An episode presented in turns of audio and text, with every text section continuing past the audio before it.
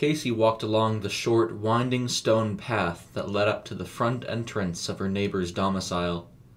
Blades of grass from either side of the embedded stones stretched across the walkway, reaching out to grab at the ankles of passerby. Tucking her phone back into the pocket of her dark jeans, she stepped up the several steps to the porch, the shoelaces of her dark green Converse flopping against the painted white wooden waiting area. She raised her hand and knocked on the aqua colored door, waiting a few moments as the birds chirped quietly from trees around the neighborhood. A woman quickly approached the door, opening it while talking with someone on her phone. Yep, sounds great. I'll be in shortly, the woman said, saying goodbye and hanging up the call. She exhaled, clearly exhausted, before lowering her phone to her side. Thank you so much, Casey, for coming here on such short notice, the woman said as she tilted her head slightly to the side. No problem, Mrs. Schultz. I was already finished with my homework for the day, so I'm happy to come over and watch Billy again, the teenage girl said with a gentle smile. Thank you, and don't worry, you will be more than compensated for such a short notice request, Casey, Mrs. Schultz said. Thank you, Casey said as she stuffed her hands into her pockets. Oh, please come in. Uh, Billy's in the living room. He's playing his games right now, so he shouldn't be too rowdy for a while. Sounds good, Casey remarked quietly. Mrs. Schultz stepped over to a thin stand that rested motionless next to the front entrance of the house. It wobbled a bit as her hand collided with it to grab her keys. Uh, there's dinner from last night in the fridge. Uh, reheated if you or Billy get hungry. Uh, you know where everything's at. And Harold should be home in about three hours. If for whatever reason he's not back by then, I'll be getting home shortly after. Mrs. Stoltz said frantically as she slowly backed out and closed the front door. Sounds good. See you soon, Casey said as Mrs. Schultz shut the door and hurried to her car. As Casey walked down the short hallway entrance and approached the living room, she heard Mrs. Schultz's car turn over. Simultaneously, she heard a faint scratching on the door to the basement. She tossed it around in her mind as she stared at the door. Had she ever actually been down there? She'd babysat for the family for about a year and a half now. She'd been all over the house, but she couldn't recall a single time where she'd gone down to the basement. As she watched the chocolate colored door and strained her brain, the scratching abruptly stopped. She was fixated on the door for a few more seconds, expecting it to happen again, but it didn't. Shaking the odd experience off, but not fully able to ignore the fact that she'd never been downstairs, she walked to the living room, where she saw Billy sitting on his beige sofa, playing his GameCube, the cord to the chunky purple controller strung across the mahogany coffee table that stood as the guardian of the space between the couch and the TV. The sun outside was getting lower in the sky. The afternoon was coming to an end, drifting into evening like a wanderer drifts from town to town. And despite the warm glow of a few end table lamps and the bright, almost operating room like light in the kitchen, the rest of the house sat in obscurity, unintentionally closed off by darkened corners and dim absences of life.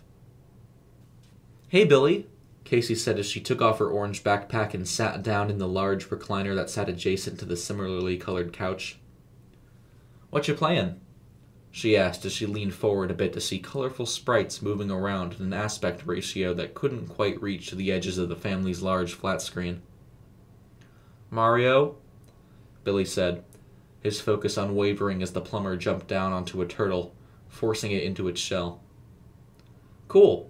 My brother loves those games. We played them all the time when we were younger, Casey said with a slight smile. Oh, where's Rusty? Uh, did he get locked downstairs or something? Casey asked, abruptly changing subjects of conversation, hoping to quench her mind's growing thirst for answering the question of what that scratching was. No, Billy said, glancing at Casey.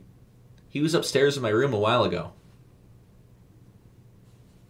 Hmm, Casey said as her eyes jumped to the archway that connected the living room and hallway. She thought once again about the basement.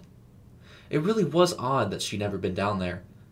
She'd set foot in every room in the house, even the Schultz's room once when Mrs. Schultz had to grab her wallet to pay Casey, but she'd never seen the basement.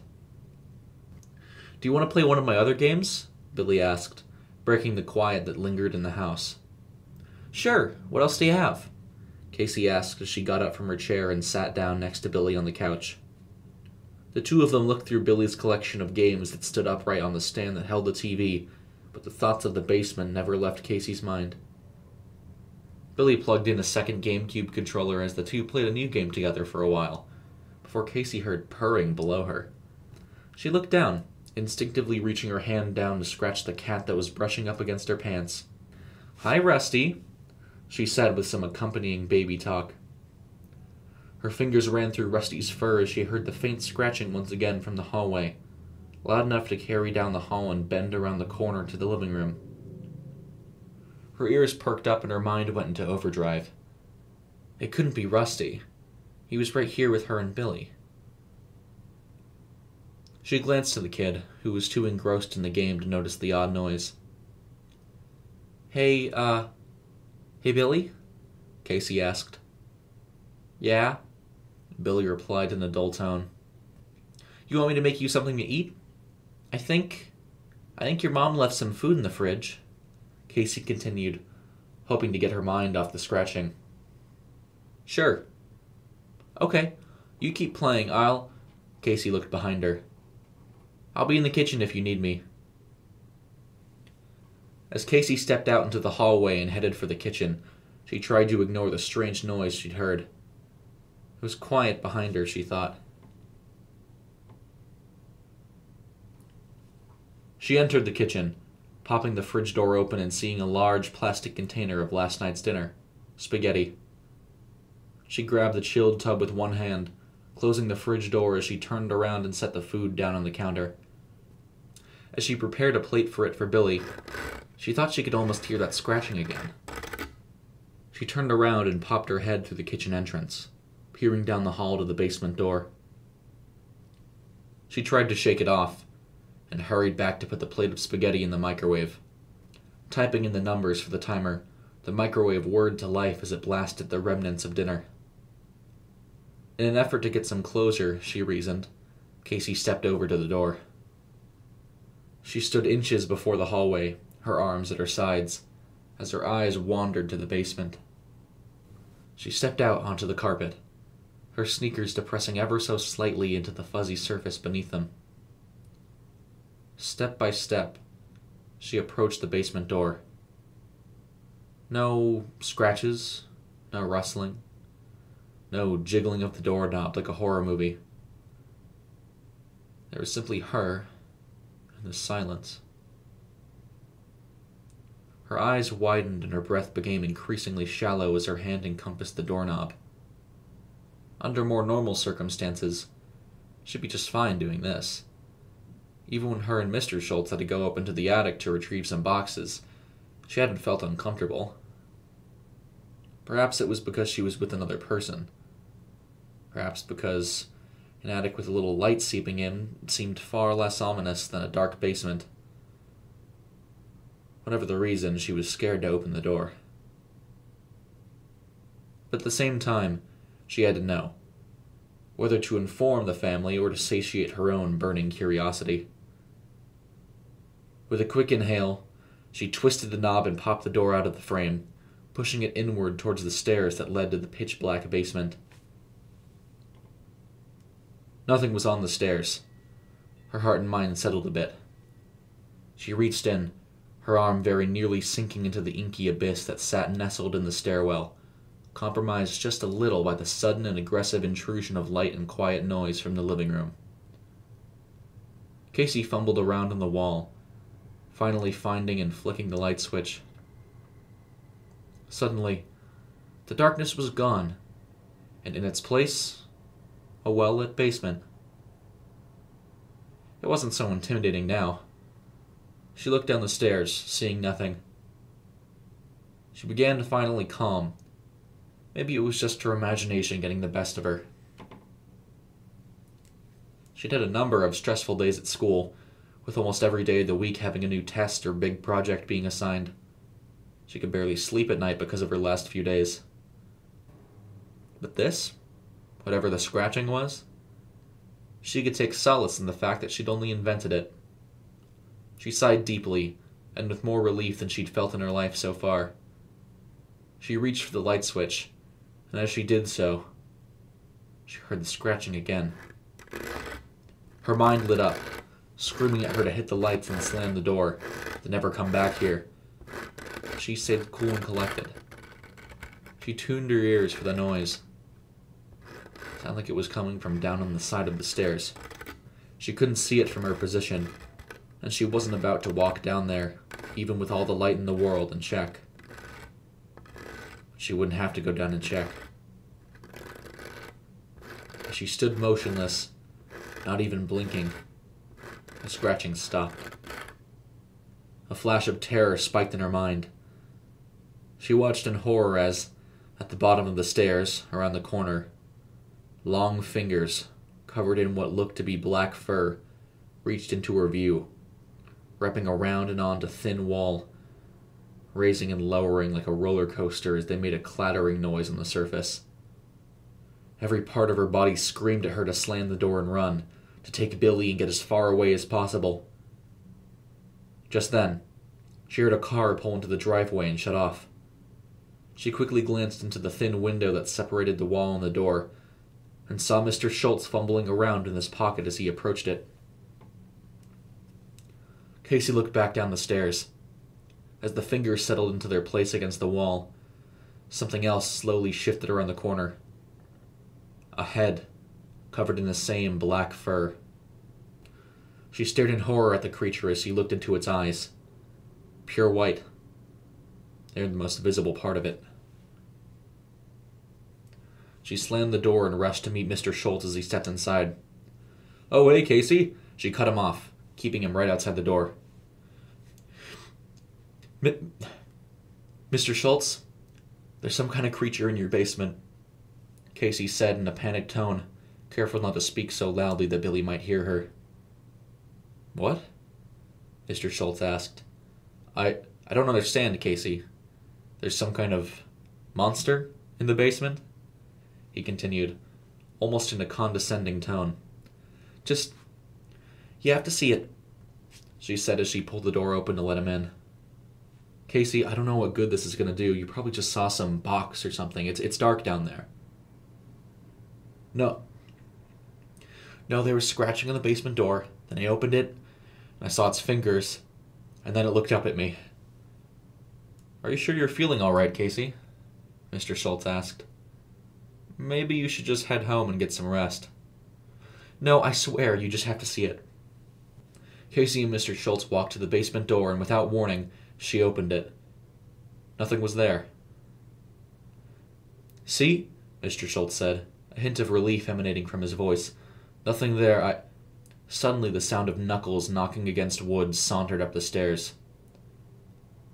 Mr. Schultz swallowed. He almost went to reach for the lights before the creature stuck its head out again. Mr. Schultz reached over to Casey and grabbed the door, pulling it away from her and quickly closing it. Casey, can I talk to you in the kitchen for a moment? He asked calmly. You saw the kitchen. Right now, he responded sternly. The two walked to the kitchen, Casey's mind racing with fear as they stepped onto the tile. Casey, I want you to listen very carefully, okay? Casey stood confused and shocked. Whatever was down there, in the basement, whatever you saw, it's not real, he said, putting his hands on the counter and leaning forward. But I don't understand. Forget about it. Forget whatever you saw down there, Mr. Schultz said as he pulled his wallet out of his suit jacket. I want you, he started as he opened his wallet, to forget whatever you saw and to never mention it to anyone. Got it? Oh, and you'll be more than compensated for your troubles, on top of whatever we're paying you for watching Billy tonight. He handed Casey $200 in cash. I'll send you the payment for Billy in your mailbox tomorrow. Never tell anyone what you saw. I don't understand. Why are you doing this? Casey asked, folding the money in half and stuffing it in her pocket. Don't worry about it, If you feel comfortable being here and watching Billy again, you're more than welcome to continue. But if you don't feel safe, we understand if you want to do something different. She nodded. Go home, Casey, and forget all about today. Confused, Casey wandered towards the front door. A shiver ran down her spine as she passed the basement door. As she stepped outside, Mr. Schultz shut the door behind her. Casey stood in the porch, staring off into the late evening air as a cold breeze drifted past her. She couldn't believe what had happened. Some kind of disturbing creature in their house, and Mr. Schultz was calm about it? He'd paid off Casey not to say a word, but how could she not tell somebody? In a moment, her eyes shot to a dark car that sat parked across the street, several yards down from the Schultz's house. One, maybe two men sat in it. She began to walk across the street when suddenly the driver leaned out of his window and called out to her. Hey, you see anything strange in that house? The man asked. She stopped briefly. Uh, I. Uh, no? She said. The two men slowly got out of the vehicle as Casey hurried across the sidewalk and up to her house, which was directly across the street from the Schultzes. She turned to look behind her as she stepped up to her door. The two men, dressed in black suits, approached the house. She watched as Mr. Schultz opened it, seemingly shocked by the visitors. They stood there for a few moments, as Casey watched them, before he allowed them inside and closed the door. Unsure to what to make of it all, Casey hurried inside, desperate to forget all about this night.